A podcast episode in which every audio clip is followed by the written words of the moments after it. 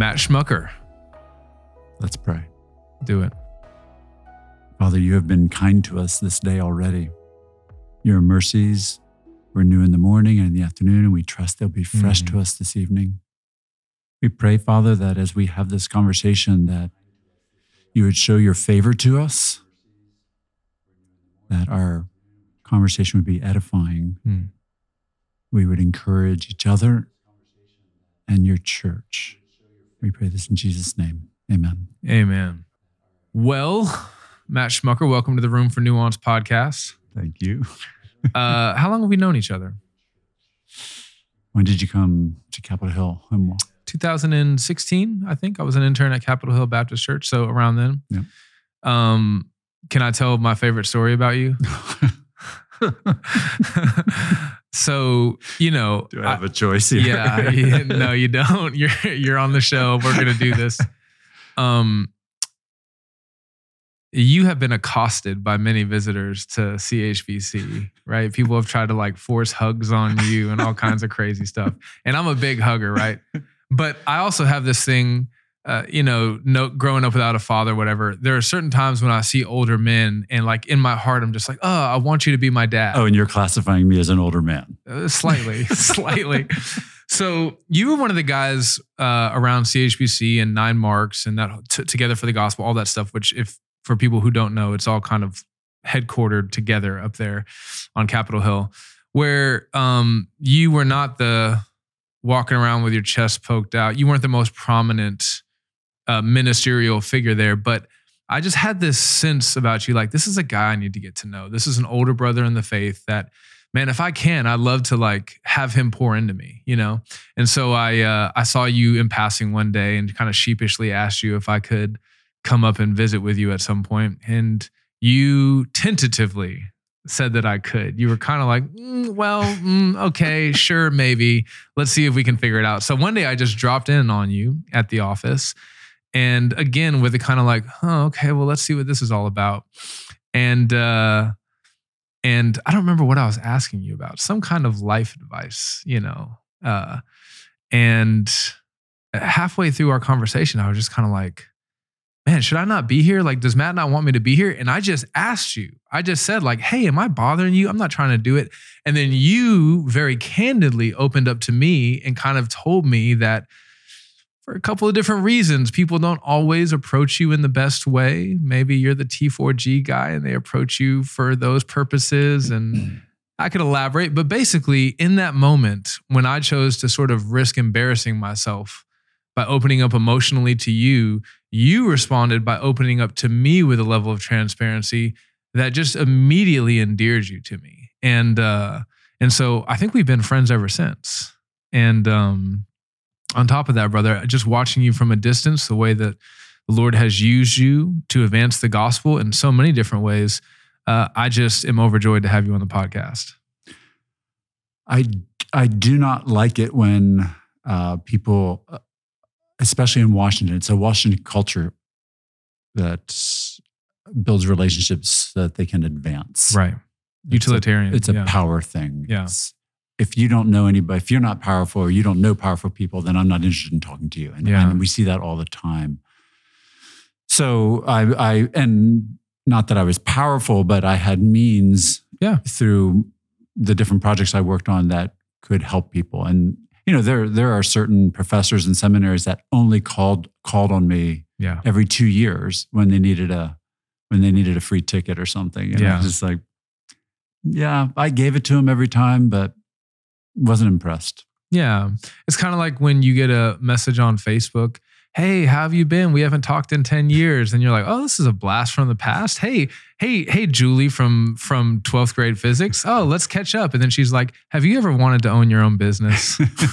she starts trying to sell you essential oils.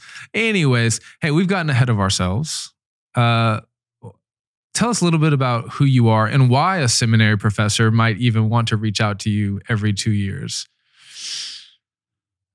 Uh, foundationally, I was uh, I start at the beginning. I was raised in a Roman Catholic family. I'm one of Mhm. seven sons. I'm number six, Wow. and um, so we we it was a faithful Roman Catholic family, but it was an unhappy marriage of between my parents generally, hmm and and then with six brothers, it was just a rough and tough house. Mm. I, I know I'm skinny, but I learned how to fight pretty early on. Right. Um, and, We'll find out after this. um, uh, and I also had there was actually nine children. I had a, an older. The firstborn was a daughter, followed by eight sons, wow. and I'm technically the seventh son. But Hmm. I always appeared number six in line because I my my sister died and my brother died. It was my sister Hmm. died before I was married and uh, before I was born, and my brother died when I was an infant. But I was just talking to someone recently saying, you know, he said, "Uh, "You talk more about death than anybody I know." Mm. And I had to think about that. And I realized I think the Lord used the death of my brother and sister Yeah. in a positive way. And I, if you can imagine that, I mean, I can. I mean, we've got the examples of, you know, Joseph, you know, Yeah. his brothers hate him and sell him off, but Mhm. good comes from it. Yeah. And I think I think hearing the stories of my my parents and my brothers talking about the loss of the siblings Yeah. set in inside of me a desire to about eternity, to, a desire to know if I'm going to heaven. And in our community, I just thought it was Roman Catholic priests that became Yeah. got in for sure. So I started being mentored in high school and college by priests and nuns. Wow. But it wasn't until my I also was exposed to the gospel through open air preaching of all things as a sophomore in college and my Okay. junior year and my senior year. And it was through that and not finding answers in the Roman Catholic Church. So while you're being saved me. actively discipled by Roman Catholics, Yeah. you're hearing some wackadoo out on the street corner. at the at, on the steps of the undergraduate Mhm. library at the University of Maryland, Yeah. open air preaching every time, every Yeah. noon, noonday. And I, I mocked him that first year. I mocked him the second year, Mhm. you know, but he would draw crowds of 100 or 200 kids. yeah. My senior year, I, I left the Roman Catholic priest for the last time. He was chain smoking, which in the 80s wasn't that unusual, No. but he was hungover, I think, too. Mm. And his life looked more miserable than even I felt inside. Yeah. And I walked across campus, and this guy, this preacher, was back again, and he he he talked about my insides in a way that he must have known me Yeah. about my sin. And the Roman Catholic Church was trying to convince me that I just needed to love myself more, Mm. that I was just too hard on myself. In fact, Yeah. we changed the song "Amazing Grace, How Sweet the Sound That Saves a." Wretch. No, it's person because God doesn't make wretches. Mm. And yet, on that hot September day in 1984, Pastor Tom talked about our wretchedness inside. Yeah. It was the first time I'd ever heard the explanation. And then he starts talking about Jesus. And then I was like, oh, wait, Jesus isn't just this crucifix ornament, lucky charm thing that hangs off our rearview mirror. He's a substitute. And I'd never, I'd never gotten it until that moment. I Oh, think the. Lord opened up my eyes and ears. Contrast creates clarity, Mhm. right? Mhm. Uh, even you think about the scripture, consider your leaders and the outcome of their lives, right? And you had this guy and you said, This is not what I want, Mhm. right? Um, Best of all is that he he he had us walk forward in a, what I now know to be called an altar call, and he Sure. said, he said, I want you to hold hands with the people around you, which was really weird for me. sure. I don't know any of these people, Yeah. And we sang this song, "Amazing Grace, How Sweet the Sound That Saves a Wretch Like Me." Oh, man. The guy on my left, I was holding hands with, was a fellow named John Baker, who then walked me through the gospel for the next six weeks, and then introduced me to a sister who I married three years later. This is the best story ever. this is incredible. Um, and praise God for open air preachers. I know. When I see them, a lot of them are, as you say, wackadoo. But personally, we saw a lot of fruit on Oh. campus coming off of that. That was meant to be tongue in cheek. I think a lot of sort of respectable, res- respectable evangelicals, they feel like of all the ways that you can do gospel ministry, particularly evangelistic gospel ministry, that open air preaching is sort of they just sort of relegate it to a, a lower tier. Um, uh, as someone who does open air preaching and who's done it for years, uh, I don't find that to be the case. It's certainly difficult soil, and you, you rarely see the fruit of the seeds that you plant. Hmm. It's kind of the way the kingdom works, right? Um, even in our church, so one of our staff members, Russell Berger, he is getting ready to start an open air evangelism and preaching program where he's going to train members of our church to do it. So no, I'm I'm all in on open air preaching. As were the apostles and Jesus. Amen. Amen. okay, so you went from being a Roman Catholic to being a Christian. Praise God. Uh, and this was in college. And then what happened? One of the things he said, I can still remember him saying, is why would you wait till you're retired to start giving time to the church? Who? John Piper. No, this this Oh, okay. This- he said what John Piper said. before he retired. Evangelist. Okay, all right. Life did exist before John Piper. It's hard to believe, man. hard to believe. In the beginning, no, just kidding. And so I, I do think I, my, and my father was was wealthy, and Mm. but he never shared. It. He was also stingy. Mm. So, uh, and it didn't make him happy. And so I thought there must be something more to life, right? Yeah, And so I just thought, well, I know wealth is not the answer. yeah, So there, what should I give my life to? So I just thought, oh, I'm gonna, as best I can, I'm gonna see if I can give it to the gospel. Um, and there were fits and starts. We were saved into a good church, um, but that church fell in love with the seeker sensitive movement back in the 80s. Sorry, when you say we were saved into a good church. Well, that that there was a whole college group that were together, and then I eventually married married my wife, and we were all we were all part of the same church. But I fell in Yeah. love with the seeker sensitive movement, dumbed down the gospel. It was all Yeah. theotainment, and we're Right. like, we got to start over. yeah, So we went at that time. I was working for Ford Motor Credit Company in business, and I we hiked it back in Dallas, and we hiked it back to DC. My father unexpectedly died, and my um, my wife's father was ill, and her grandmother died. We just felt like like, we're in this church that's dumb now. Even though we're young Christians, we recognized it, right. and we hiked it back to DC, and we joined my wife's grandmother's church, Capitol Hill Baptist Church. This is in the days of Carl Henry, pre-Mark Dever. Carl F. H. Henry was there. Um, my wife's grandmother was a member there from 1924 till her death in 1990, 66 years. Incredible. Um, and What her, a legacy of faith. her parents were married there in 1946. Her dad was baptized there under John Compton Ball. Yeah, if you remember. Compton, Compton Ball's picture, that oil, the only oil painting in our building. Um, yeah, so that I was planning on going to grad school. I had that summer off. I was Mhm. pretty discouraged about Christianity. I just thought the only now I've been in two true churches, the Catholic Church and then this other church that was supposed to be a true church, but I was like, what do I have to do to find a real church that Yeah, looks like right. the Bible? Mhm. Yeah. And the past Mark's predecessor was preaching from a reform perspective, which I had never, I did not know what that was. Yeah. Um, and he introduced me to writers like Packer and Lloyd Jones and others, uh, which I'm grateful for. And he hired me that summer to kind of clean up their finances at Capitol Hill. Okay.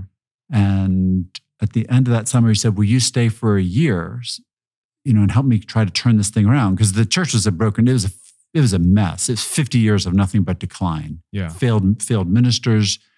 They were down to a couple hundred senior citizens. I mean, we were the youngest by 40 years. Yeah. What year was this? 1991. Okay.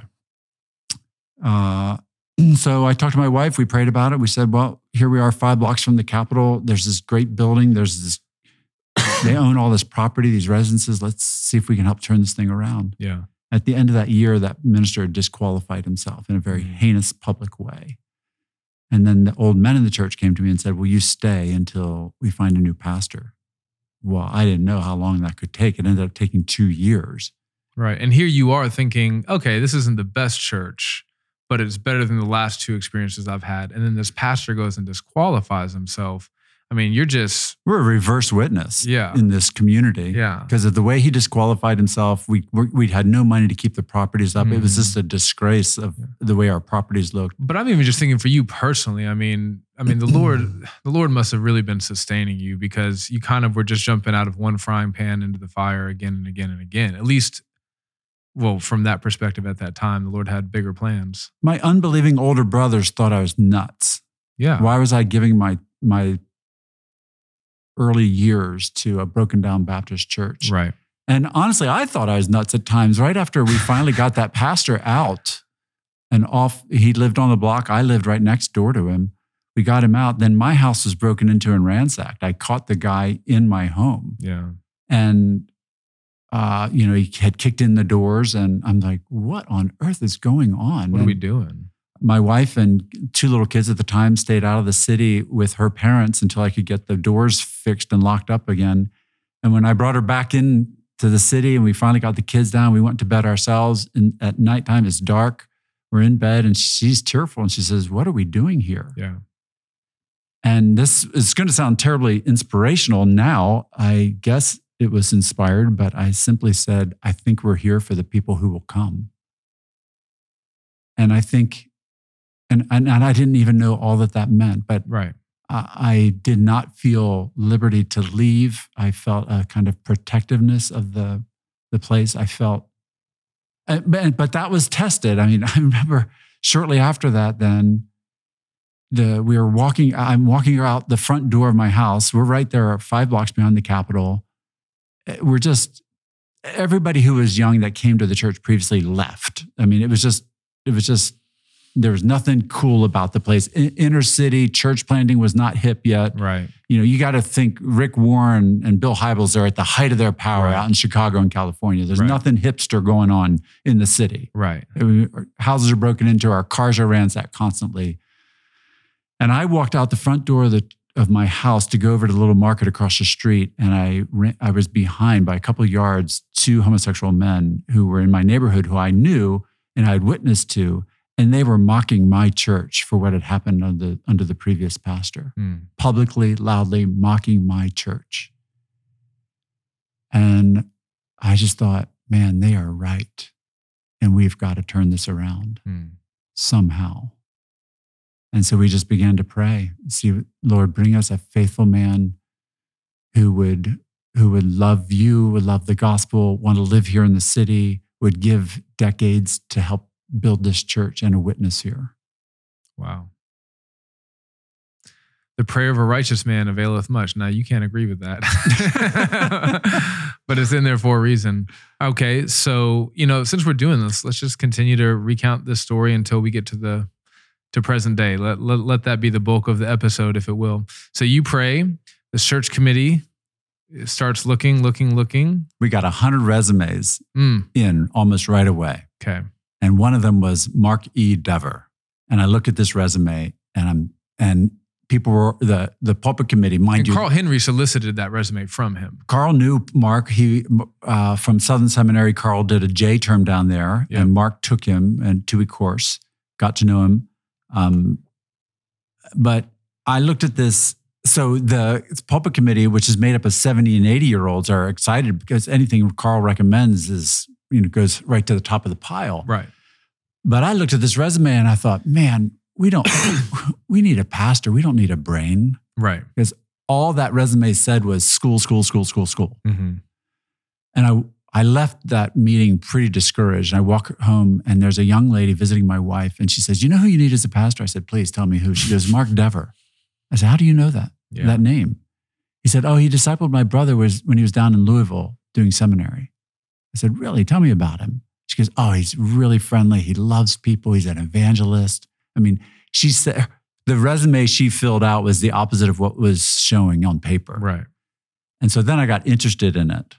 Uh, he showed up. He showed up um, really out of deference to Carl. He was coming to the states to teach a two-week Puritan course at uh, Beeson Divinity School, and then he was going over to see Al Mohler, who was in his first week as the president of Southern Seminary. And he said, "I'll stop for the weekend in between Yeah. And he was planning on going to Southern. That was the to next be a step. church history professor." That's right. Yeah. Yeah, and, And Al told him to stay 100 feet away at, from at least 100 feet. Yeah. and Al was right Yeah. based on history. Yeah. And Al needed him at Southern Seminary mm-hmm. because that he needed support.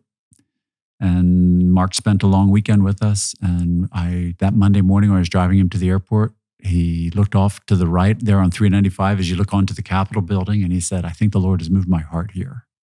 And I nearly drove off the side of the road and killed us both right there. Yeah. Because you were thinking, what? No way this guy's going to. Well, he quickly became my friend. You know, Mark. And in a weekend, you he you can become his friend. And, He's like and- Velcro. Yeah, and and I'm looking at him and, and I'm evaluating with him Southern Seminary or stay in Cambridge. They were happy in Cambridge. Their Right. son was born there. Their daughter was happy there. He had a fruitful ministry there. It's an intellectual crossroads. Yeah. S- brother, stay there. He's teaching at the university. He's the associate pastor under one. Even men who like D.A. D.A. Carson thought was one of the best preachers on the planet. It's like, why would you leave a fruitful ministry like that? And then To come to why, Capitol why would you come to Capitol Hill? Right. There's no guarantee. No. But this is that subjective sense that Sure. he had, a Yeah. call. Yeah. So now uh, this is all great, but this isn't Mark's story. This is your story. So tell us what happened next. Well, he said, You're not going to go lens. anywhere, are you? And I was like, Man, I never thought I was going to live in the city in a, Right. in a, with a dinky yard and or no yard, effectively doing administration as a Southern Baptist. And there was not, and we were, and we were making $30,000 a year and we had to pay for our own health care. It Uh-huh. was just, Yeah. we were pulling money out of savings to be there. I mean, there was nothing that said, there's a lot of hope and potential here. Yeah. But I stayed and I thought, I'll just get him settled in. Yeah.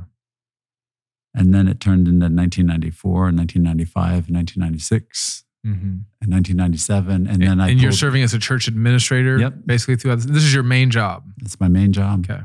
And then I then I said enough's enough, and I quit. okay. all right. And I went back into the into finance Okay. and made a six figure job. You know, had a six figure job, had an office down by the White House. Was Uh-huh. there for a year. Yeah. I thought it was what I was going to always was going to do. yeah.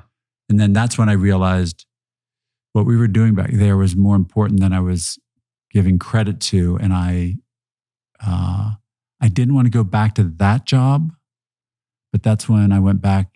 The the guy who hired me, who was who was the head of this firm, Mark and I had been witnessing to him, and and he wanted to. He he was very intrigued with what was happening at the church. He had lived in that neighborhood for a long time, and he saw that there was something different going on there. There that there was a difference in the people Yeah. And he wanted us he, he this guy had done a phd in early american history at yale and and he saw the this is just a guy from the neighborhood. yeah he saw the fruit of like a jonathan edwards and the great awakening and he thought is could this be something like that so he liked the cultural or societal effects of what was Mhm. happening and he said if you could replicate these kind of churches maybe we'd see some good come Right. out of it He's he's looking just through a sociological lens. Uh, uh, yeah because yeah, absolutely yeah. So pretty soon after I started working for him, he said, you know, why don't you start an organization? And I was like, hey, I just got out of there. I've just Mhm. spent six hard years there, and they were spiritually hard years. Yeah. I was like, I'm tired. I'm broke. I no, I'm not going back there. By the Church revitalization is brutal. I, brutal. don't, I don't recommend it to the week for the week. I was recently, sorry, real quick. I was recently talking to Mark about it, and he said, Well, brother, why don't you go revitalize another church? I said, Mark, I, I don't have another one in me, brother. You know? okay, so, anyways, At the end of the first year of working for him, he was saying he was pitching me a couple projects that I could work on, and I said, "What? What about that organization where we try to help revitalize churches?" He said, "You want to do that?" oh, so this is the unbeliever who suggested Yeah. this. Okay. And I said, I think so. I said, I'd have to talk to Mark about it. You know, this is, you know, this is something new. He said, well, talk to Mark. And he said, I'll give you $100,000 a year for the first three years, see if you can get it off the ground. Incredible. And so, nine marks was invented by a pagan. yes. okay. Uh, yeah. So I came back in God's 98 providence. and started nine marks in my back bedroom. Was Mark immediately keen to it? No, he was, no, he was nervous about it. Uh, in part because of our relationship, funnily enough, Mark's and Right. mine. Yeah. um, you know, our one of the reasons I left was it was it was. I mean, Mark does.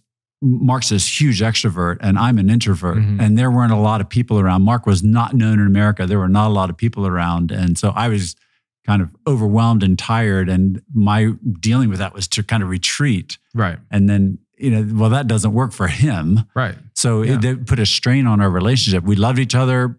We were elders together Useful in ministry. but it was hard. Yeah. I when I went to bed at night, it was I put my head down against his Calvin section in his study. I mean, we were we were in each other's hip pockets, Right. And it was intense, and it was seven days a week, Right. and it was just I was burnt out. There's Yeah. no doubt about it. So you did you have to persuade Mark? A little bit, Yeah. a little bit. Okay. So the year is 1998. and nine marks, aka the Center for Church Reform. That's how it started. Get started. Because that was the donor's idea. Okay. All right. And hey, listen, that's not a bad name, you know, but we can it get caused two problems. Okay. One, uh, some people thought of it as like we're trying to convince people to be reformed soteriology. makes sense. and I was like, no, that's not actually what we're trying to do. Although we are, but anyway. True.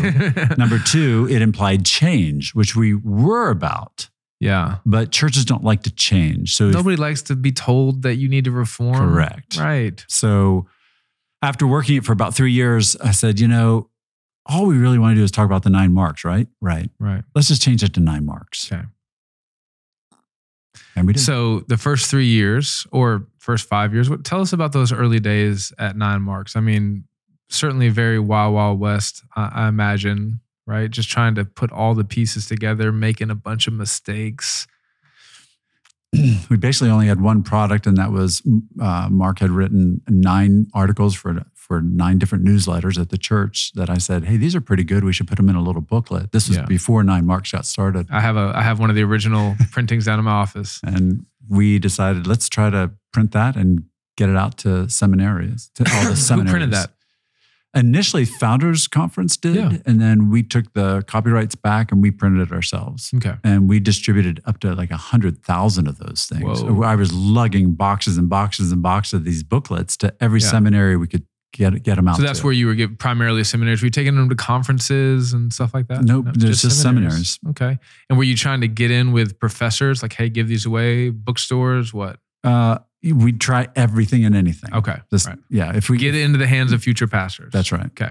Um, and then Crossway came along and they said, they, the acquisitions guy back then took Mark and I to lunch at Union Station. He said, I keep running into this little booklet. You know, Mm. Mark, why don't you write a larger book? And Mark says, Well, I don't write books. And they said, Well, why don't you do nine sermons and then cobble it together in a book? And that was the beginning of Nine Marks of Healthy Church book. That was our second product. Okay. But otherwise, the other thing that we started was a guy from Southern Seminary called up and said, I want to bring 10 guys in a van to your church because this is like Jurassic Park. Dinosaurs really do live. Yeah. We want to. do you know who that guy is? I do. Can you tell me? It's okay if you can't. You at least have to tell me later. Okay. okay. I- it's a sad story what's happened to Okay. him. Well, never mind then. Um, But still later. so uh, he's he then so he came up and they had a wonderful time and then they left and a couple months later he calls up and says do you let's do this again i'll bring 10 more guys i was like this sounds like a program you're building he said yeah let's call it a weekender Mm. well now we've had two or three thousand men through that weekender program now Yeah. um, and good fruits come from that that was kind of our third product product Yeah. but my the best thing i ever did was hire jonathan leeman because he was the one who really got things rolling on the publishing side of things Can you elaborate on that? What What do you mean? Oh, you know, Mark is not a writer. Mhm. Um, he he's gr- he's a great mouthpiece. He's a great hood ornament. But you you know you know. That's all. That's what I think when I think. Yeah. That's what I think of. Hood on. so he's he can really yeah. So Yeah. he's just great on his feet. He's great building relationships. He doesn't like to write, but we need someone to take these ideas, put them in writing, and we Yeah. need to be able to reach the pew and the pulpit. yeah. So Jonathan was really the backbone behind that. The best thing I ever did was just keep Jonathan employed, uh, raise enough money to keep him employed. uh, I one time was asking Mark about various aspects of nine marks and you know how a conversation like that can go. And I said, you know, who who's the one person besides yourself that you think nine marks can't do without in typical Mark fashion? He said, well, first of all, brother, you just exclude me from the list. Nine marks doesn't need me, right? And I'm like, okay, right. And he says, honestly, Jonathan Leeman. You know, Yeah. When I left, when we hired uh, Ryan Townsend to take over the executive director job from Nine Marks, which is what you were doing. which was what I was doing, Okay. I said to Ryan, "You've got two jobs: keep Mark interested and Jonathan employed, Mm, and you'll be fine." okay. And he's done that so far, eleven years He now. has, yeah. okay, so uh, you hire Ryan. He comes and takes over your position, That was 2011. 2011, and then you didn't really give us any really good stories, by the way. I mean, that was cool, but like I was hoping for like, and we did this, and it blew up in our face, and Well, you know, back to Mark's thinking about Mark's. This is kind of life at Capitol Hill Baptist Church. Mark's installation as the pastor of Capitol Hill Baptist. It, it, we had a baby that week. yeah, Our third child was born, yeah, and then then three or four days later, we're hosting all these people coming in for his installation, and I've got Timothy George, the dean of the Beeson Divinity School, staying at my house. I've got R. Albert Mohler Jr., the president of the Southern Baptist Theological Seminary, staying at my house, and I've got D.A. Carson of Trinity Evangelical Divinity School, staying at my house. Yeah. And that that life just kept going like that, Yeah. busy and really interesting and fascinating and exhausting. Right. Okay. So uh, you transitioned from executive director to Well, no, because I so 1998 I was executive director. Uh, 2006 we started T4G. Well, that's a big difference. What what happened between 1998 and 2006? I was chairman of the elders at Capitol Hill Baptist Church. I was running nine marks, and and we started T4G. Okay, so you weren't the executive director, but you were still doing. no, non-mark I was the executive director. Okay, sorry. You uh, timeline. I'm all screwed up. So you hired Ryan in 2000. Not till 2011. I hired him because I was Ah. I was doing too many things. Okay, I'll stop asking questions and just let you keep going, man, because I'm messing this all up. Okay, so 2006, you start T4G. Yep. Yeah, but I mean, the idea probably didn't strike you in 2006, did it? The idea of T4G. When did you start percolating? When did you start thinking, ah, we should maybe try our hand at something? We had talked about maybe nine marks doing something, um, some sort of conference, and nobody TGC had not been birthed yet. Um, Nobody was out there really doing anything apart from, you know, MacArthur, Sproul, and yeah, Ligonier Piper. Conference. Yeah. The, those three Shepherd's things, Conference they all tended to be smaller and and certainly regional. Yeah. Florida, Minneapolis, Still pretty much is these California. Days, yeah. Especially after COVID. So I'm, I talked about this idea with Mark. Mark, I claim that I claim that it was Mark and I talking about doing something. Mark claims that it was him sitting with C.J. Mahaney, Ligon Duncan, and Al Mohler when they talked about Yeah. putting something together. But nonetheless, we said they came back and said, "Mm, "Can you help us organize this conference?" Okay. So we, that was in 2004, 2005, and we our first one was 2006. We did not know Mark without the other three's knowledge went and invited Piper, MacArthur, and Sproul. And I was like, okay, and they all accepted. Yeah. And all of a sudden, we were when we advertised that, all of a sudden we were sold out. We had we only had 2,800 seats in that sweaty ballroom of the Galt House Yeah. Hotel in Louisville, Kentucky. Sweaty ballroom. Okay. it was packed out. It was sweaty and it was super fun. Yeah. And it was. Were you there? No, but I wish I could have been. It was. It was so much fun. Yeah. Uh, It was just. Well, it's kind of like anything, right? Like when your church grows, a lot of people just pine for those good old days when it was just 50 people and you know what I'm saying? Yeah. Anyways. It was. It was great to have this kind of younger generation of up and coming Reformed Baptist Reformed leaders sitting with their their kind of spiritual mentors. Yeah. But okay, so you were essentially running nine marks. You don't know how to plan a conference. How did you how were you able to put this thing together? Uh, I the Sovereign Grace guys were a huge help. Okay. Uh, Paul Medler in particular was a huge help. So what I missed, he would pick up. Yeah. And he and I worked on that conference all the way up through like 2014, 2016. He was a part, he was my left hand and right hand. Let's talk about conferences for a minute. Okay. The conference culture in American evangelicalism is is kind of a problem. Uh, maybe you already know what I mean, but I'll just elaborate. Right, a lot of people sort of live from conference to conference. Right, so a lot of pastors do that. It's kind of like what puts wind in their sails, and then on top of that, you you have the celebrity culture that it can uh, it's like this mutually reinforcing cycle, right? It helps constitute it, and then it reinforces it, and then it just goes bigger and bigger.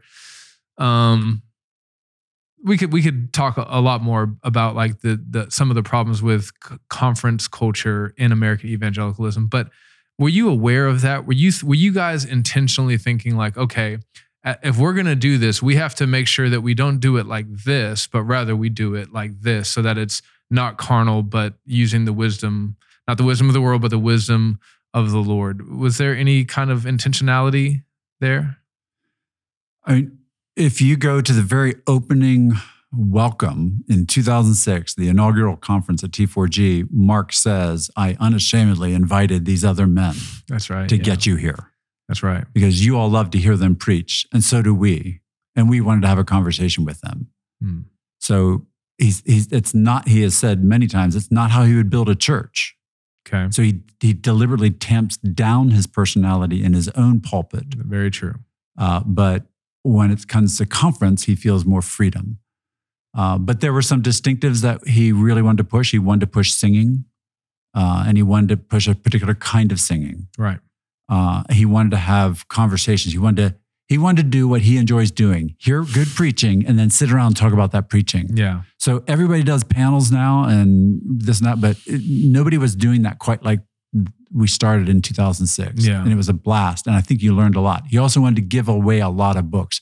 We, we have Another spent, thing that he loves to do yeah, and we spent millions of dollars giving away books over the years. Over the years, yeah. which you don't do that if you're in the conference business. Yeah. That's dumb. Right. Why would you give a portion of every registrant back his money in books? But Mark Yeah. wanted to introduce to generations of pastors good writers and good books. And so these were it we were often offered, hey, give here's this latest greatest book. And Mark would just reject it. He said, I, I don't want to give the latest book. I want to give Okay. old, solid, good stuff. Yeah. So we gave away Packer's Knowing God. Well, doesn't everybody have that? That's fine, Matt. If everybody does have that, they'll have a second copy and they can just give it away again. Yes. You know, so yeah, there's dozens and dozens of books we gave away. Any any regrets over the years on books that were given away? You're like, ah, I don't know if we should have given that one out. Not off the top of my head. Anyone that you wish would have made it into the to the giveaway pile that never to did? Mars. Hey, come on. That's what I was hoping for. there were some bullets that we dodged. Okay, I got to hear about it.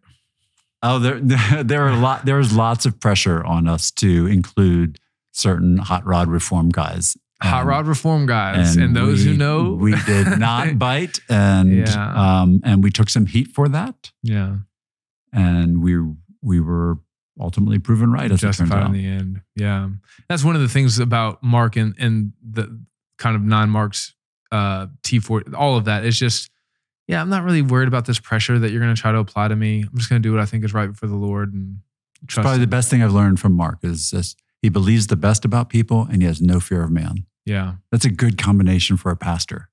it's massive. Yeah, Believe the best and don't have any fear of man. yeah. You can really you can really do some damage. You can go far with that. Yeah. yeah. Yeah. And he has. Yeah. Yeah. Uh, so when you first started after that first year, right? T4G madness, right? Utter madness. In the first year, probably crazy, craziest of all. Did you think we got something? Like the Lord is really going to bless this. Can't wait to do this again in another two years. Or were you like, whew, glad that's over with? The Lord used it, but on to the next thing. We did we we had no plan after coming out of that conference. We had no plan. We did not have another room lined up. We did we we were just like, we're just doing this one thing. Yeah. And then we got together afterwards and said, that was fun. Yeah. This was fruitful. Should we do it again? And then we started, do you do it every year? Do you do it every other year? Like, don't do it every year. You know, it's just, this is every other year. I like, Yeah. Fine. That's because I'm all, I'm still running nine marks. I'm still the elder, right, you know, Yeah. I've got, I've got a growing family. So it's fine. Every other year is plenty. yeah. So we rent, we rented a bigger facility and it doubled the next time. Yeah. And then we eventually rented more facilities and it kept doubling. And it's like, wow. We, yeah, it was, it was, I was, I was very excited about it, not just because of introducing the various speakers to generations. Remember, like if you have 10,000 people there, there on average, there was a th- between 1,000 and 2,000 of those guys were seminarians. So you're, Mm. you're introducing people to to not just these speakers but to the authors like, like if Right. you if you pull your average 20 year old seminarian they probably won't know who james montgomery boice is Right. let alone d. Martin, D. Martin lloyd jones or packer or somebody Mhm. else let alone spurgeon and Yeah. you know um, And that's Edwards. changing by God's grace, largely in light of things like T4G. t4g i mean banner of truth i mean th- th- we could so we would push hard good publishers Yeah. and so it it just it was like a time release capsule implanting into this next That's right. generation of like Yeah. just just read these writers. Yeah. Don't listen to us. Read these writers. Even the carefully cultivated bookstore, which is something that people weren't really A doing. ton of work. I mean, and just funneling people into that room, giving them steep discounts, just another way of getting good books into the hands of people who desperately need them. And that came, that curated bookstore came because we'd walk into other faithful conferences and we'd see bad books right. Because the publishers, are pushing them. And Yeah. you're like, and so Mark hated it every time. I'd hand him a list of like 3,000 titles. yeah. I said, goes, People don't know this, that he would have to review. he'd have to go through every one of Mhm. them Yeah. and he'd just strike, strike, strike. And then the publishers would push back on us and it's like, look, we and we'd say to the the bookstore operators, like, if you don't want to run this bookstore the way we're going to run it, then we won't have it. We don't care that much. Right, So, yeah. but these are the books that we we want to push. These are in the same way that we curated those who were coming to do the exhibits. right. And we- we- curated the songs. We and- didn't yeah. want bad exhibitors. We wanted to commend these exhibitors, these publishers, these missions agencies. Right. We wanted to commend the books. Not just whoever can pay the money. it's not a yeah. It's just it had nothing to do with money. And yet it's funny. You take care of the faithful side of it, and the The money, money. comes along. Yeah. Did you guys ever take a loss financially? Not on T4G. Okay, we'll come back to on other things. uh, I want to ask you On conferences, yes. on conferences. Yeah, I want to ask you a few more questions about T4G. You tell me if my question is too forthright or if you just can't discuss it. No Okay. pressure. Okay. So uh, over the years, there have been there's been a rotation of speakers, Mhm. right? There's kind of always been like a core, but even even for a while, some people that were thought to be core were uh, not invited or dis- disinvited or couldn't make it, and other new guys were added, and the, some of those new guys didn't come back. And you know how it is on the internet: lots of uh, sinful speculation, curiosity. Uh, can you speak to any of that process? I know a little bit about it, but uh, I think I think a lot of people are curious. You know, is it just like politics behind the scene, or like why does a guy end up not being there after having been there for five years?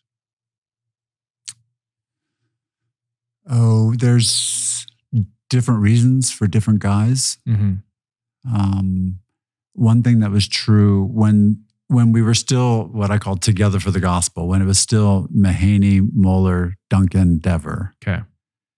all four had to be in agreement On all the other- on all the other speakers. Okay. So everybody had a veto. Yeah. and and it, and it, a veto would carry. Not a vote, a veto. Yeah. Okay.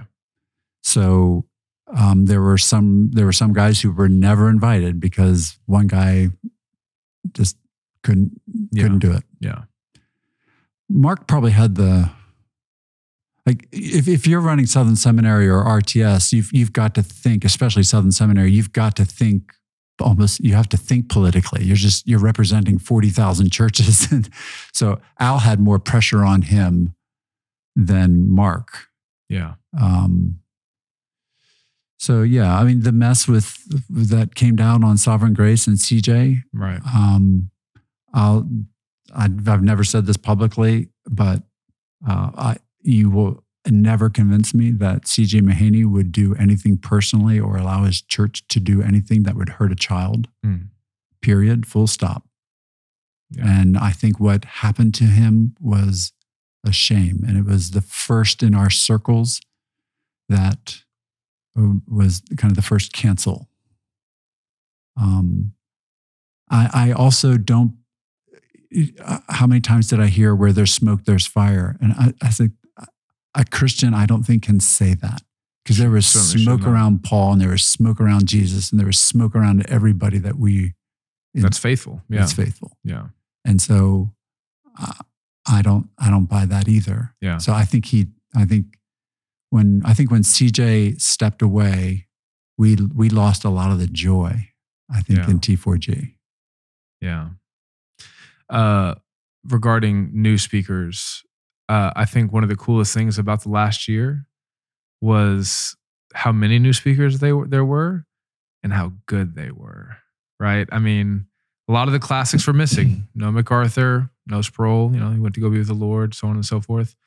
But, but I mean, Shai. I mean, a a lot of Greg Gilbert knocked it. I know he was supposed to be there the, at the one before, but it was COVID. That doesn't count, you know, Yeah. online, blah, blah. But they crushed it. And I think it was a really fitting way to end T4G to say, like, the gospel is moving on. You know. RC Sproul's not with us, but Shai Linne is. And, and he's preaching the same gospel with just as much fire and fervency and passion and holiness as, as RC Sproul would more than happily sort of pass the baton on uh, to that next generation. That was my But then you have this sober, godly, quiet Sinclair Ferguson yes for the first time. yes. Brothers. You're just like, oh. Just read the back of a shampoo bottle to me. I don't even care what you're saying. Just keep talking. Yeah. Yeah, I think the last con- the last one, 2022, is a reflection really of just Mark and Lig's heart. They just you don't you don't you don't have to consider what CJ wanted or Al wanted. And now it's just the two of them, and they said, "Well, it's the last one. Let's just do Yeah. this. This is what we're going to do. Yeah. If anybody wants to come along, so be it." When did Kevin DeYoung join? What year?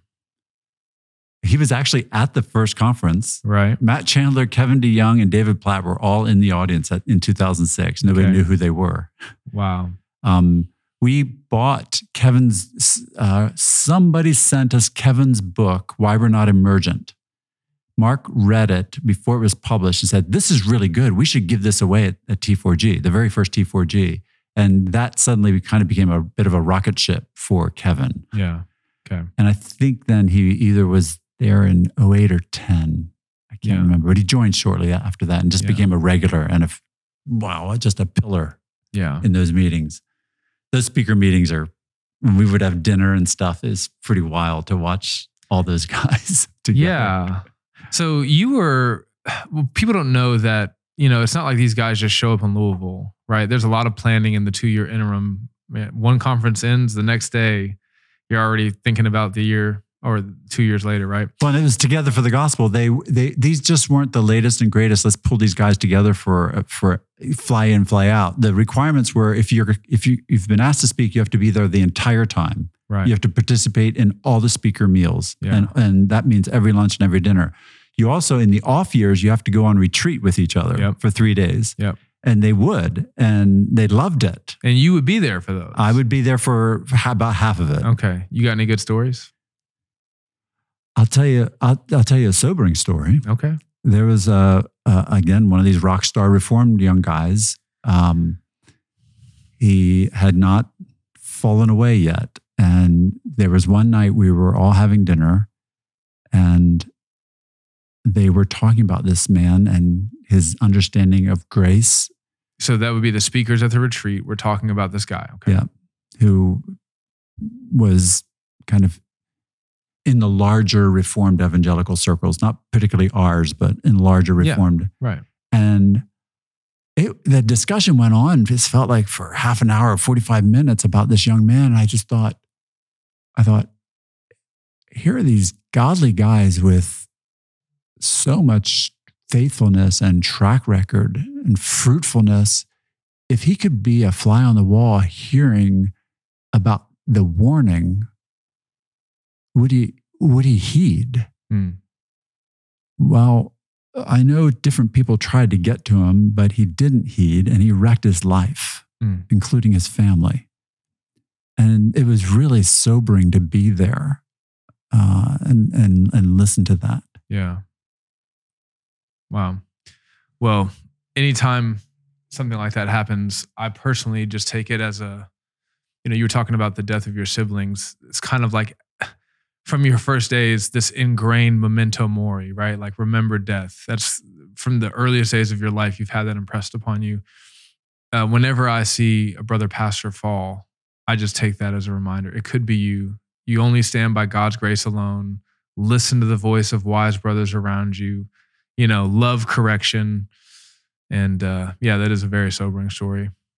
Not the fun story I was hoping for. I was hoping for like a classic John Piper witticism. But but speaking of behind the scenes and, and and knowing these guys behind the scenes, um, you know, over the years, I've been in one form of ministry or another for a long time, not as long as you, but uh, you get to know guys, and it can be a real bummer, right? You get to know a guy and who they are behind the scenes. It's just discouraging, you know. um, one of the things I love about Nine Marks, and I'm not saying this is unique to Nine Marks. I'm just saying this is where most of my world and, and ministerial fellowship is. Is that the deeper I go with these guys, the more I see that this is just who they are. You know, I find more love, more godliness, more you know everything. Uh, what was it like being with these? You know, reformed celebrities, right? Big fish in a small pond. But being with these guys behind the scenes for so many years, I mean, what was there a lot of like, and uh, and and in two cubes, not three. If there's three cubes, I send it back. You know, was or were they who they seem to be? Uh, yeah, they they are. I I think you you get most of them are pastors, so I think it's kind of hard to hide that. Mm. Um, I, I, it grieves me to to think there's division between John MacArthur and some some of some our of guys, camp, yeah. but he was nothing but ever a gentleman. Yeah, uh, and everything that you see on the stage, you see in person. Yeah. Well, I, last time I talked with Mark, uh, John came up and he said, "I just got off the phone with John yesterday. We talked about his grandkids and." You know so even where there may be some like ministerial different impulses in philosophy of ministry maybe there's less public partnership now it's not like john and mark are enemies. Yeah the, the internet thinks that john and mark hate each other right. but they talk to each other a lot they love each other dearly know? yeah. Yeah. Um, yeah ligon duncan is just so charitable. Yeah. Uh, cj is always fun. See you know cj cj pastors the room Mm. You know, he can't help himself. Right, right. Um, you got to love guys like that. It is funny, like when when Chandler and Platt and DeYoung kind of first got into those speaker meetings, they kind of knew they, they should just keep keep the head down. Yeah, you know, and like, it's. You told me a great David Platt story one time. They were you guys were planning something, and uh, you said that David was just sitting in the corner, sort of like talking under his breath, and you asked him, and he said, "Oh, I'm just sitting here praying. Just I hope no one asks me any questions. I don't want to have to say anything. I just trust you, brothers," which seems typical of stories I've heard about his humility. Yeah. Yeah. If only he wasn't woke. No.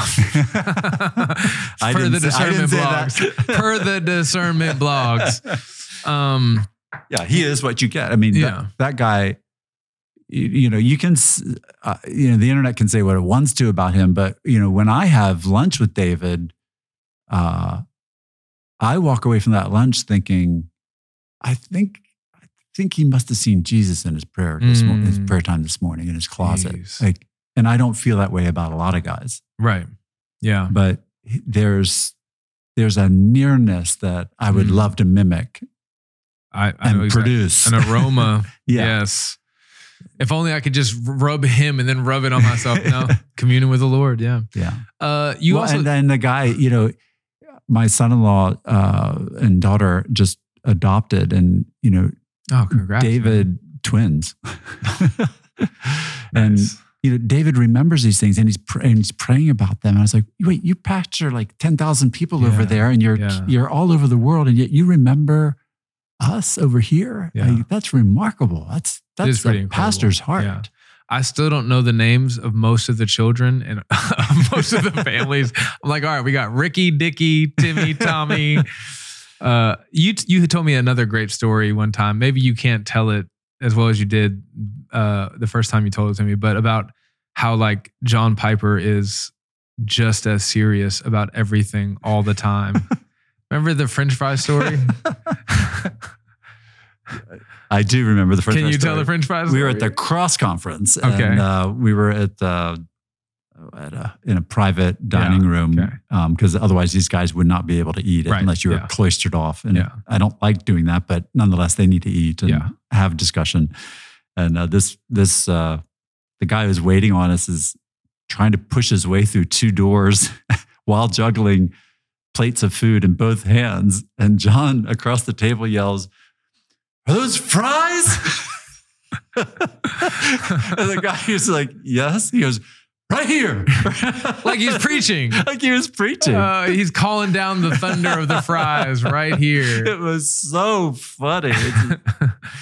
It's, yeah. so funny. Did you see that thing on where his his his uh it just was out on the internet recently. Someone sent His it to me. iWatch, His iWatch yes. goes off. Yeah, and it says, "Have you fallen?" Yeah. Did you see that? I saw it. It was great. It was so funny. I, I was having a conversation with someone recently, and they were saying like, "Oh, Piper's got a great sense of humor." I was like, "False." I mean, that doesn't mean he can't conceptualize things that are funny, but more often than not, he just says things, and it just is funny because it's Piper. You know?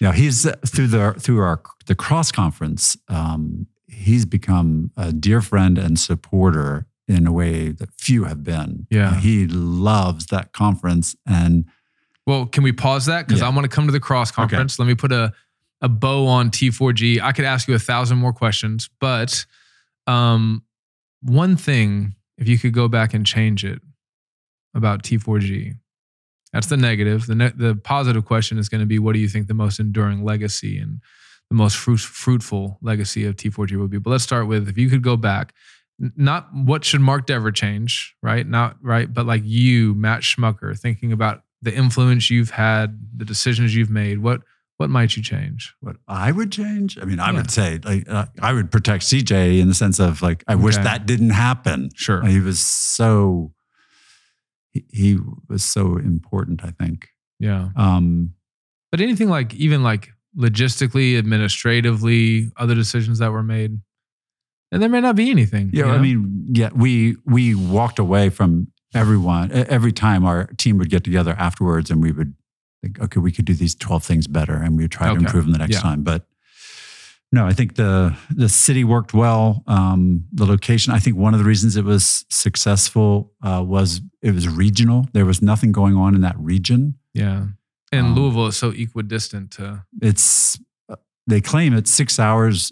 S- Within a six-hour drive of sixty percent of the nation's Yeah. population, so Yeah. it was that was one of the reasons it was successful. I think we hit the reformed wave at the right time, or we're part of Very creating true. the reformed wave at the right time. yeah. But but we're standing on the backs of men who labored for so many years when we were still in high school and college. But it does, it does, I mean, tactically, and I mean this in the least carnal, most godly, like, you know, working for the advancement of the kingdom sense of the word, tactically, there's a big difference between a bunch of guys sort of doing their own thing and then sort of them uniting their resources, right? I mean, that's why Southern Baptists have the cooperative, right? We believe we can do more together. Yeah. And to have all these reform guys from across such a broad spectrum come together like that, pretty incredible. And it's also taxing. Yeah. And that tax usually was taken out of Mark's hide to try to keep everybody together. Right. I don't think people understand this about Mark because he is a fundamentalist in the best sense of the word. I mean, one of the books he has us read in the internship is a, basically a book against Big Tent evangelicalism, right? Uh, Iain Murray's Evangelicalism Divided. But he is one of the most ecumenical uh, people I've ever met. That's another thing that I try to imitate with him. But it's not a fraudulent, superficial, shallow ecumenicalism, you know? Ecumenism, ecumenicism. I always mess that word up. You get what I'm saying. Yeah. Yeah. So taxing. Yeah, Yeah, he would always walk away from those retreats exhausted. I'm sure. Uh, what is what do you think will be the most enduring fruit? I think the thing that will be missed will be Okay. the re- the relationships. It was like a family reunion every two years, and Now, do you mean that for you and for the guys? You I- mean for everyone? I yeah for everyone. Yeah. We Mark was just I walked into an elders meeting just two weeks ago, and Mark and I were the first guys there, and he goes, "I want to talk to you about T4G." I said, "What about?" you shut that thing down. yeah. He's like, "Everywhere I go, people are saying, where should I go now?" Mm. Insert Kevin DeYoung's new conference. Coram Deo. Yeah. it's a, it's, yeah, it's a good conference. Um, so I think that I I think it's important, especially if you're kind of an independent Baptist kind of, you know, we're not Presbyterians, so Presbyterians are are well connected They have it built into the polity. into the structure. polity. Yeah. Uh, we we we are often independent, and our natures tend to be that way. So it's it's good to be able to come together periodically Yeah. as a tribe yeah. and do good stuff. uh, towards the end, it actually became a little bit of a problem for you guys. Like guys would go to the conference and they would skip out on like half of the plenary sessions because they would just be hanging out. And that's Oh. not bad. Oh, Sorry, I don't know if you knew this, but I can imagine. uh, I, I would feel torn. Guys would be like, "Oh, just come hang with me," and I'm like, "But I feel like I should be." That's why we never announced who the next speaker was. It It- forced you to show up first before that you- was a very radical, bold strategy, and I hated it. It's like going to a CrossFit gym when they don't tell you what the workout's going to be. You're just going to show up and like, I hope it's not crazy, you know? Yeah, uh, it was good. Pilates. yeah, we're doing Pilates today. Yeah. Um, why did why did T4G end? And were you on board with it, or did you think it should have kept going? I was on board with it. Um, So you killed T4G. You put it down like a dirty dog. Mm, uh, Mark would tell you that he did, but the truth is, when Al pulled out uh, last year, uh, the in the last year, in 2021, Right. uh, for various reasons, it was just down to Lig and Mark. Uh, I called of the original four. of the original Yeah. four. Um, Al called me, and then I called Mark, who was in England, and I called uh, Lig, who was in Charlotte or someplace, Jackson, and told him. And uh, Mark and I, Mark was in England for about a week, and so we went back and forth about what are we going to do, uh, what do we want to do, and I said, brother. w- do you want to shut this thing down? He said, uh, I'm 75% of the way there. Mhm. And I never said anything to him, but I went back to my team and I said, "We're shutting this down. Mm. Let's just let's get the thing in place, and then we'll show Lig and Mark what we do." And I presented it, and they said, "Great." Yeah. And we rejigged, we reset our invitations, we re, we changed what the what the Yeah, conference theme. was going to be, the theme. You feel good about it? Yeah, I I'm a big believer in shutting things down. Put put put the dog down when it needs to. Uh, Yeah. You know what's the what's the quote? Every every cause starts out as a mission, turns into a business, ends up as a racket. Oh, And I did not want to be s- Yeah. sitting here holding the end of something that should have been put to death. So I like that we had a strong finish and a good run. in- Yeah. in, general, uh, kind of like Seinfeld ending at its peak, right? Not just like it Seinfeld. exactly like Seinfeld. Just I a was bunch thinking of all Jews in the in New. York. I was thinking all in the family or Same thing, Gomer's right? pile, Gomer Pyle. But I mean, like I'm a huge fan of The Office, and they ended on a very low. I mean, after Too late. to- oh, wait, and a lot of shows are like that, and a lot of athletes and and artists are like that. Because I there's mean, money to be made. There's money to be made. NBC's going to pay you ten million dollars an episode to come back. But Mark and the rest of those guys in no way need T4G. It was good. It was useful for a time. How many were there? How many? Uh, how many T4G events were there? 6, 8, 10, 12, 14, 16, 18, 20, 22, 9. You're good. Get that nine. Uh, I mean, if you just stop and think about the impact of the singing alone at Mhm. T4G, I remember before I went the first year, everyone was like, "The singing, the singing," and I'm a classic guy. I, I, at this point, I'm I'm a classic young reform guy. I'm like the preaching, right? Like, and it wasn't even like a celebrity thing. It was just like I, I just want good preaching, right? And singing, I was a guy in church, you know, praise God for just barely. I just I didn't have a, a good theology of singing, and so I'm I'm in there. We're getting ready to get started. Bob Kauflin starts playing, and all of a sudden, ten thousand. I just start crying. ten thousand guys just start. I think we. I don't remember what we started with. Whatever it was, it was everyone went from zero to a hundred immediately mm-hmm. and I was I started crying. I couldn't sing, and I just I remember sitting there thinking like, this is gonna be like heaven, and like mm. and then to even stop and think about like this is nothing compared to what heaven's gonna be.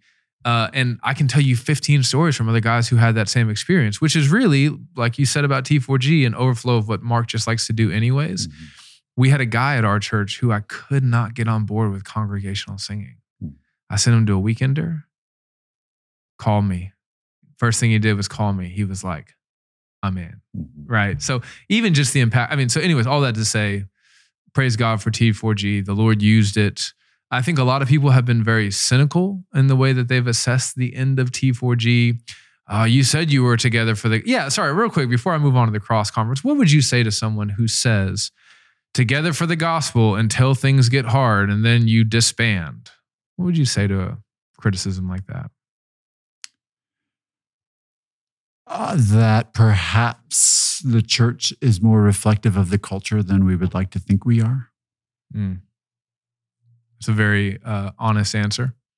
That there's more division than we would like to think. And I can't help but go to 1 Corinthians 1 and heed Paul's warning about division. Mm. And Well, that there's also later in First Corinthians, he says, "And there must be division among you." Mm. Anyways, go ahead. Sorry. Yeah, I don't. It, it it appears even in our circles that there is not a laboring to be of one mind anymore. Okay. There's a laboring Yeah. to actually figure out why I can't be with you. Right. There's I just no assume. charity. I just assume that we can't be together. Yeah. Yeah. Paul says, uh, "Eagerly strive to maintain the unity of the spirit," and that word is strive is like fight, and it's just Paul knew, inspired by the Holy Spirit, that it's not never going to be easy, and people aren't willing to fight for it. At, at least as as it doesn't feel like as much right now. Yeah, so you know, it's it says be of one mind. Mm. Like that means that that I have to work toward that. You Yeah. you've you know that with your wife, you know that with your children, you know that Mhm. with your own local church. Well, now how much harder is that with 10,000 people in the room? Right. Are we still together for the gospel? I am. I, I'm I'm happy with the project. I, I I find it nothing. I only have warm feelings about it. And and look, I would have seen the underside of it more than anybody else. Yeah. And I'm um, thankful to the Lord that He gave us the opportunity. I learned a lot. It was a lot of work, um, but but I'm thankful for it. I think, yeah, I I think the charitable spirit that you saw on that platform was a marked difference from what we see today Mm. on the internet. one of the things that I told Mark that when I saw him after the last conference was about our Healthy Church Collective um, here in in Decatur, well, Decatur Huntsville area. So on Tuesday, there were 35 uh, pastors and aspiring pastors in the room together, just from our area here.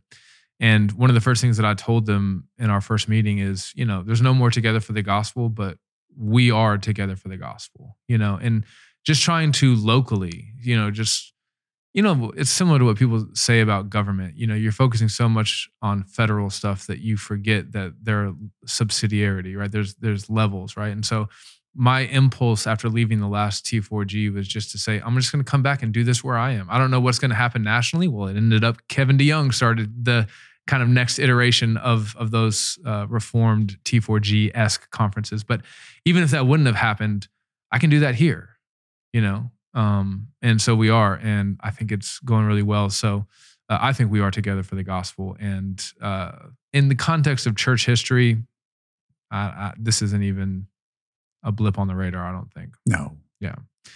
Let's talk about the cross conference. Yep. You were you said, "Oh, T4G, I, I, this work is so fulfilling and so easy. I want to do another one."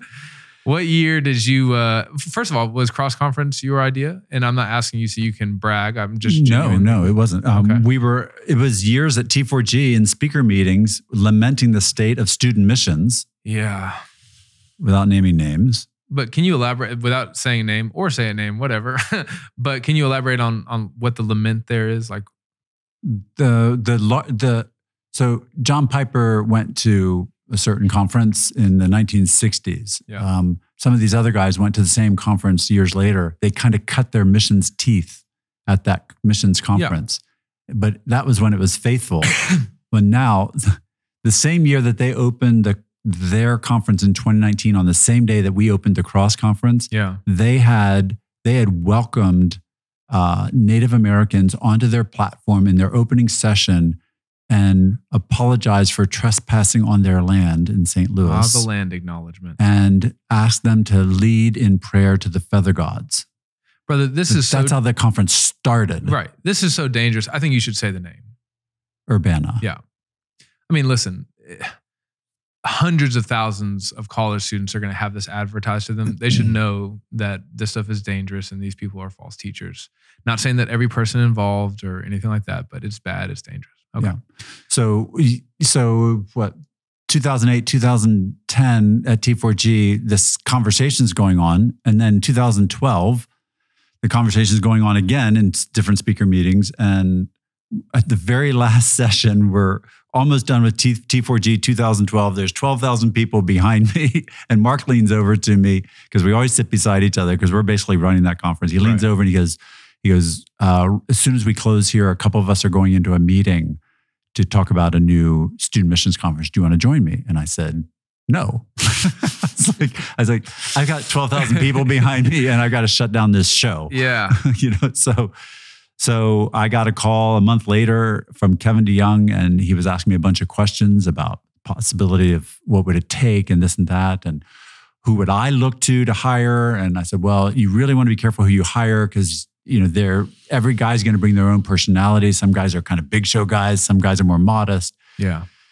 So, long story short, Piper said, "Let's gather a group in the fall of 2012. Let's gather no, fall uh, fall of 2012. Let's gather a group up in Minneapolis." And Platt was there, and DeYoung was there, um, myself, uh, Zane Pratt, Mack Stiles, a few others, and let's talk about seeing about pulling together a new student missions conference. Wow. And that was, and John came ready. He had a statement of faith ready. Mm. He even had a name. It was it was a cross.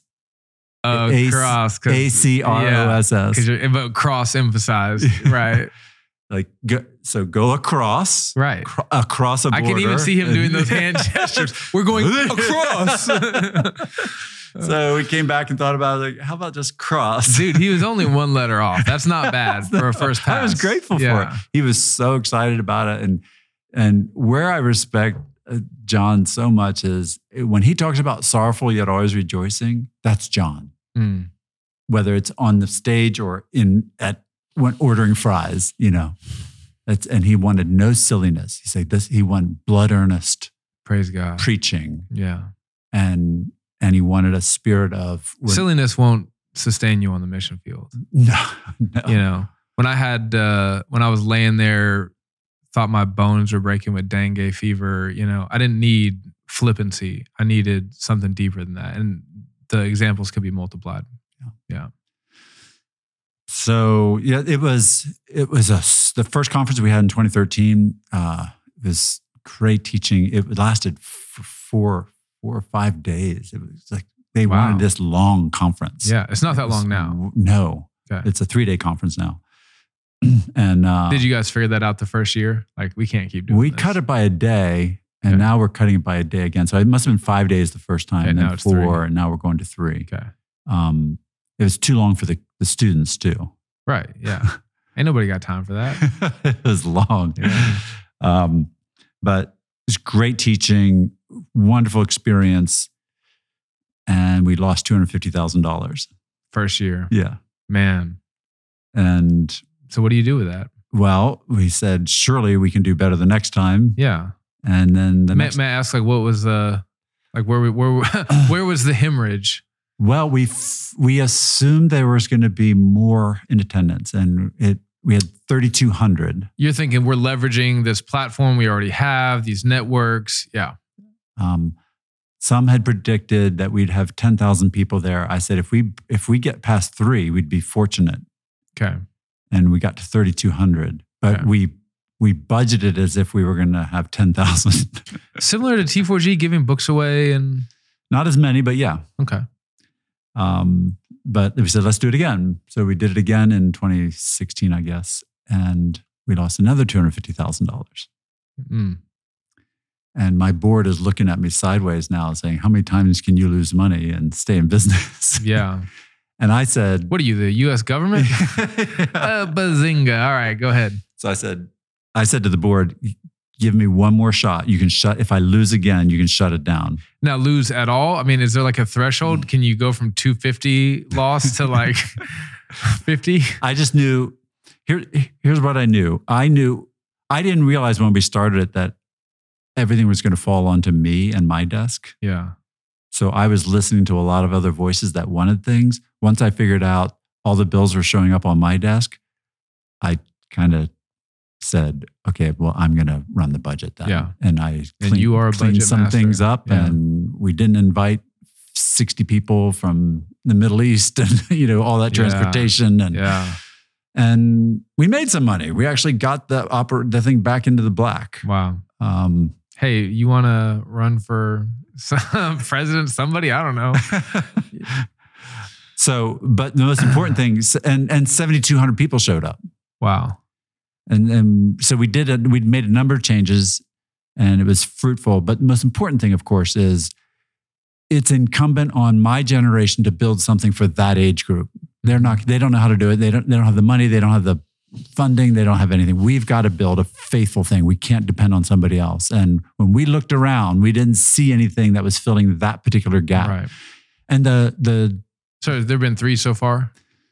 uh, four, I guess. Um, yeah, COVID and whatnot. Right. But, Yeah. Okay. Um, the the thing we've learned though was these students are coming out of uh, unchurched backgrounds. They're they're biblically illiterate. I, every passing generation is kind of getting more illiterate when it comes to the Bible. So we now have a kind of a quiet process where we start with the gospel, centralize the church in their minds, and then talk about missions. Praise God. So we we, at Yeah. first we went right for missions, Right. and we were talking to a You lot of kids who too did much. Not, uh, we were, and we now know there are dozens of kids who make professions, and the re- the really fun part is we know of hundreds and hundreds of people who have gone back and joined churches. We hear from the pastors, Yes. um, but let's not send. And we try to slow down the the go side. We want them to go, Yeah. but let's not send a 22 year old who's messing around with porn and wouldn't qualify to be an elder in a, a church here in the states Right. to go do missions and plant churches. Right. He doesn't even know what a church is. Right. So go back to your church, learn to be discipled, start discipling, slows the process down. So last night we just prayed over as our own our own elders just prayed over a guy and his wife who went to Cross 2013. And so 10 years later, he's now gone through seminary, he's gone through the internship at Capitol Hill. He's been preparing, he's fundraising, and now he's ready to go. Oh, praise like- God. And he's still a young man. yeah. Right. But I think th- I have some confidence that he could actually go and stick. Mm. Whereas most missionaries go and don't make it through their first term. yeah, three to five years. Yeah. Um. Okay. I'm, I'm tempted to so go we're down. big. We're big. We we are big on not just going, but on sending. Because ninety nine percent of those people in that room are not going to go. Right. Okay. So, So? but the Great Commission wasn't just given to a few. Right. So we push hard on what it means to be a sender, a faithful sender, and you can be involved in missions right here in Decatur, Alabama. Right. And I, I you know, I really saw that for the first time. I visited a church in Muscle Shoals, Alabama. Yeah. That- I, I'm forgetting that- the name. that- Jeff Noblit's church. yeah, Right. Yeah. Second, I want to say Second Baptist. I don't, I don't remember, but you walk into that building, you can't help but get the sense that this church in the middle of, to me, living in Washington D.C., right, feels yeah. like the middle of nowhere. Yeah. Muscle Shoals, Alabama. They had such a great commission worldview. I was like, there's no such thing as a non-strategic place. Yeah. It's Oh, all You strategic. better believe it. Yeah. I mean, it's technology has helped with that. Uh, yeah, I, we could riff on that for a little bit. One of the things that I love about the cross conference is the centrality of the local church. Was that part of the vision from the very beginning? No. Okay. Well, I mean, yes, but it's become more. Okay. Because Jesus. we just kept reading our Bibles and we were like, yeah, this is probably good.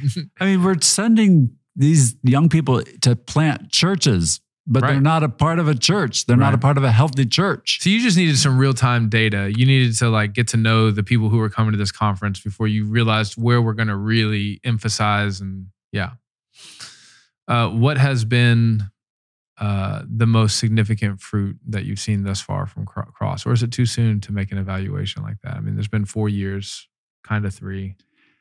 four conferences. Uh, Yeah.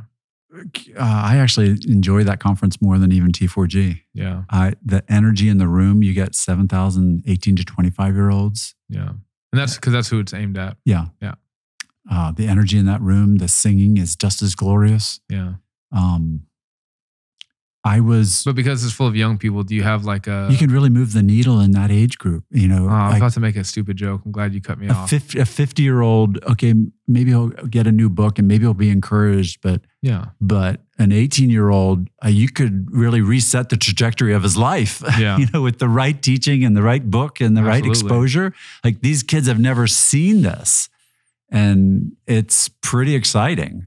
And I, you know, we decided we would last last time we gathered in 22, we split up, we did breakouts and we said, okay, if you're serious, serious, serious about missions, we want you to go over to this room. And if you're kind of younger, haven't thought about it, we want you to go into this discipleship track. And in that discipleship track, we actually had a talk on LGBTQ issues. Okay. These college students are dealing with this all the time, right? Ubiquitous.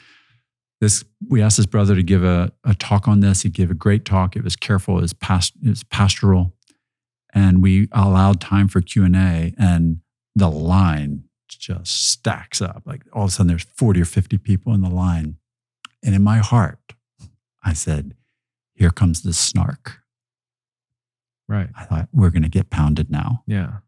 And instead, what I saw was careful, thoughtful young people concerned about their neighbors, loving their neighbors. Yeah. I was I was undone by those questions. I was looking around throughout that conference and young people are taking notes. Yeah. They're thoroughly engaged. Yeah. And I I was I, I was like nothing nothing that the internet shows you about that age group was in Mhm. that room Right. for those three days. It Right. it was quite hopeful and inspiring. Yeah. Yeah. And it made me excited about getting ready for the next one. Love hopes all things. Mhm. Now, did you did you do cross because you like and believe in conferences, or and or did you do cross because your heart is really heavily focused on missions? Uh, conferences are insufficient. I would always take a local church over a conference, Amen. um, but they can they can help. hmm So, did you see it as? A, I mean, was it like you were thinking more about missions, or the same amount, but passionately about missions, and you thought, you know what? I'll, I'll jump on this. I'll I'll jump in here because I really think the Lord can use this in the same way that He used T4G. I think He can use this for missions. Was that your mindset from the beginning? Uh, I don't. Sad to my lack of credit here. I, I I don't think a lot about missions. Not enough about missions. I don't Oh, think. mm, okay. Um, and but I know people who do think a lot about it. yeah. And I thought if these guys think that me organizing a conference can help, Yeah. then I'll do that. And it's hard to organize a conference. It's hard It's to get the money hard. together. Yeah. It takes a long time. It's a lot of, it's just a, I mean, if you looked at my last week, a good chunk of it was spent on food. Right. How do you feed 7,000 or Yeah. 10,000 kids in two hours? yeah. It, you, you wouldn't believe how much time I spend on food and how expensive it is. Uh, real quick, just a point of correction. You said you don't really think a lot about missions. I'm sure that that's relative, um, but you are really heavily engaged with trying to reform some mission practices. Uh, and the we don't have to elaborate on that at length, but um, from my perspective, brother, you not only think a lot about missions, but you think about missions well. And I see you giving your life to advance the cause of the Great Commission. So take that. I I still would say I don't think about missions. There are particular people on the mission field that I think are doing excellent work that I want to support. Yeah. And if that means all I have to do is raise money in America to fund them to do this excellent work, Yeah. then that's I get the easy side of missions. Right? I don't even have to leave America. Yeah. But if that can multiply their work, then Yeah. I'm I'm in. Okay, so let's talk about that real quick. Whether we're talking about planning food for college students or fundraising, uh, you are very administratively gifted. And oftentimes when we think about the spiritual Isn't everybody? Luke, am I administratively gifted? Luke said no. yeah. Uh, I literally couldn't remember what time you were supposed to get in today. if it wasn't for Luke, you'd be stranded at the airport. I was the last time I came I- here. You remember? No need to bring that up. No need to bring that up. Uh, uh, and listen, we're not going to talk about everything that I want to talk about today. It's just not possible. Um, so we'll have to bring you back down again to do a part two. But uh, what what would you say to a brother who who just when he thinks about spiritual gifts and he sees this person has the you know like we all have a, a, a sort of plethora of gifts, but this guy is a great evangelist and this guy's an amazing preacher and all I have kind of in the Eeyore voice is just oh the gift of administration. You know, I mean, what encouragement would you have in light of your experience and what the Lord has very graciously allowed you to do with your administrative gifts to that brother who maybe or sister who may be sort of looking down on their administrative gifts? Be willing to set aside your favorite gift to exercise for the benefit of the church. Okay, now now riff on that. I mean, well, my I have the gift of singing in the Yeah. choir. I do solos. Well, what if the church doesn't have a choir and Okay. they need? well, I guess what I mean is I just It- it- I mean, when you we- from the earliest days, right? What you did at CHBC, Yeah. by God's grace, you were the guy who you were the forerunner to Mark, and Mark had different gifts than you. Yeah. But without your gifts, that revitalization would not have been able to take place. Of course, with God, all things are possible. But you get what I'm saying.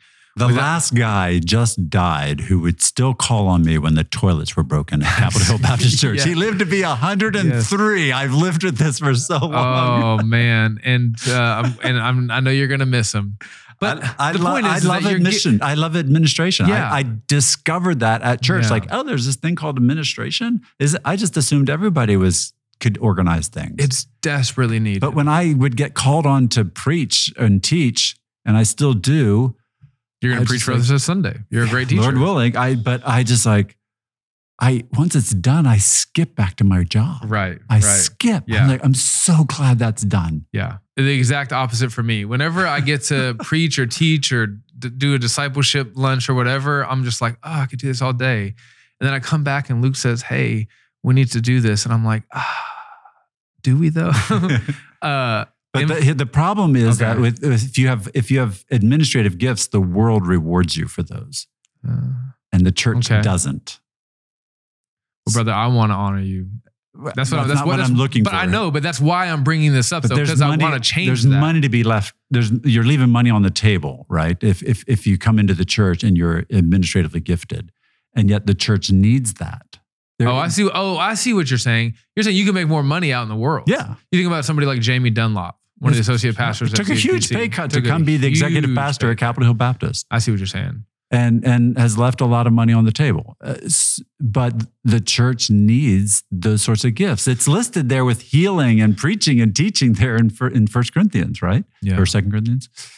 Uh, Just say Corinthians, man. Corinthians. say it with boldness. Um, Paul says, so you, yeah, if you've, you just have to be, yeah, you have Yeah. to you have to make the calculation. Is one of my brothers said to me, who came to know the Lord late in life, and so and it was through his volunteer work at T4G. But he said to me one time, we were we were out in front of our church, and he said, he said, all I have is a pile of money, and but you've helped build this stuff yeah, and and it was kind of my Joseph moment. One of my older brothers, kind of, you know, saying saying this to me. But I marveled as much as he did at what the Lord had done. Yeah. You know, this broken down Baptist church. We didn't even have signs on the outside of the building. It was so broken down. Do you not have signs? We You're looking at Luke. Luke, you need, really need to get signs up.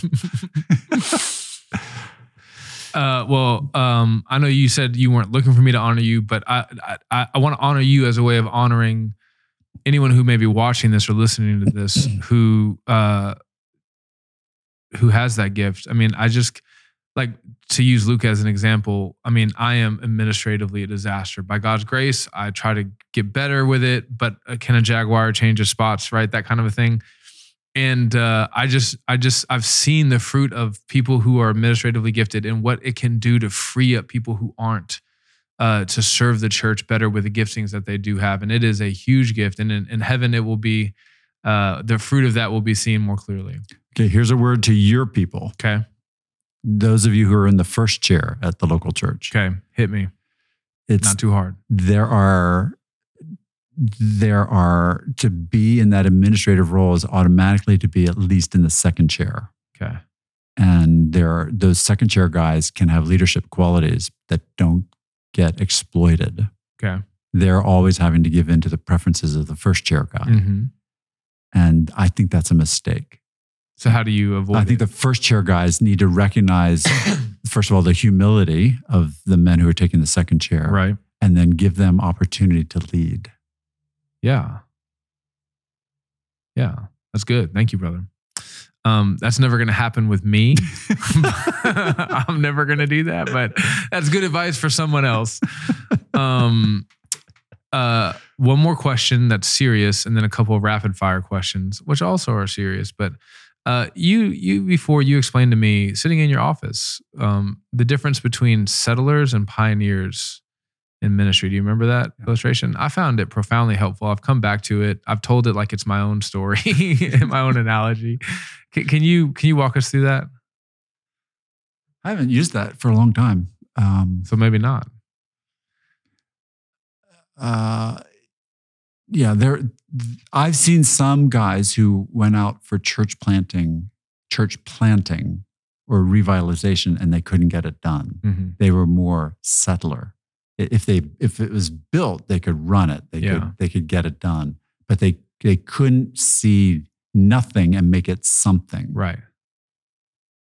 Um, so one of the reasons why I was not, I'm not the executive director of 9Marks is I get antsy. I want to rearrange the furniture. I want to go build something. And so Yeah. I want to start something new. And there are lots of guys behind me who are willing to settle Yeah. and and keep it going and growing. And you need those kind of guys. yeah. But I, I don't think I'm one of them. I think there's a lot of wisdom in knowing kind of how you're built, and not to say that you never need. I mean, you you can't just go, jump from one thing to another for the rest of your life without wisdom and discernment and go i'm a pioneer you know Yeah. and you can't be lazy and afraid to blaze a trail and have some kind of creativity and entrepreneurial spirit because i'm a settler nevertheless to understand sort of the way that the lord has built you um, can give you a, a lot of peace and joy and guidance uh, for your wisdom trajectory. So I found that helpful. I just wanted to share. Drives that. my wife crazy. She's like, why would you leave this? You just got it built. Yeah, Uh, feel antsy. yeah. My wife redoes the living room every six months. It looked great. Why? Why? Why are there chickens in my living room now? I don't understand. Why are there chickens all over the wall? Anyways, here here are the best questions. Uh, I, You don't I have think, any notes. Uh, What do you just memorize all your questions here? Oh man, dude, you're so easy to chat with. Is there something behind? yeah, that's right. Um, so uh, this this will reveal a lot about How your character. much of an odd couple are you and I? oh, the best, the best. I mean, we could not be any more We couldn't be. We we talk about this every time we hang out. We have a blast. to my like, embarrassment because I think I I saw this muscle bound, cool hair tattoo guy show up at yeah, lifting weights on our church parking lot, and I was like, "What did Mark drag in?" yeah. I would And literally I be out there doing. you for a long time. I know, And your I wife was it. out there lifting more than I could. It still does. uh, there's a great picture that we still have. I, I want to frame it and put it in my office. It's I'm in the parking lot. I got 225 pounds on the bar. I'm doing a clean and jerk, and there are a row of 15 CHBC, you know, Deep, Kids? Deepak's daughters out there. You know, uh, and my kids, some of the intern kids, and they're all just like, like, I didn't do that. They just did that, and then somebody took the picture right when I was doing it. So those were the days, man. I brought a van full of weight equipment and I would just open up the back door and get my workout in in the parking lot. I don't. I'd look from my office. I looked down there, and I was like, "What on earth?" yeah. Um this is going to reveal a lot about your character. So think think think brother before you answer this question. There are going to be literally dozens of people watching this. Stare, stare right into the camera. Yes. What is your least favorite candy? I'll tell you mine. It's black licorice. Ooh, that's a good I couldn't eat. I'd, I'll gag. If I even smell it, I'm puking. Can't do it. I have no idea. No least favorite. Like circus peanuts. Uh, The fact that you don't have a strong opinion about this says a lot about your. I don't. I don't eat any of that stuff. You don't eat candy, so you don't have a favorite candy. I can tell you, I liked hundred thousand dollar bars when I was a kid. Are those hundred grand bars? Something like well, they used to be called hundred thousand. Okay, now I think they're just hundred grand. and I grew up right next to Hershey's, Oh, so we were big Hershey's eaters. okay, but now you don't eat sugar. Can't. Yeah, that's a bummer. Um, okay, uh, favorite book outside of the Bible. Ooh.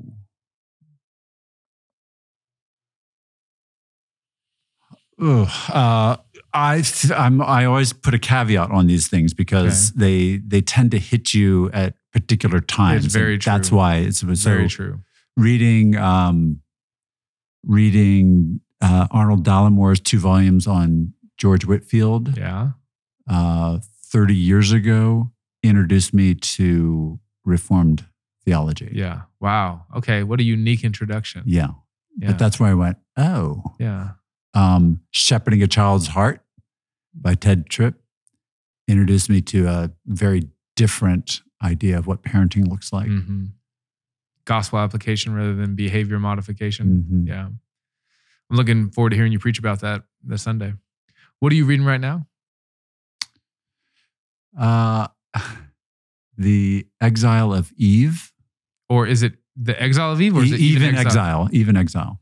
You know? Fan- it? it's a fantastic book. She's a punchy writer. Re- She- Rebekah Merkle. She's Douglas Wilson's daughter. Oh, really? hmm I see. I know her as Ben Merkle's wife. Right.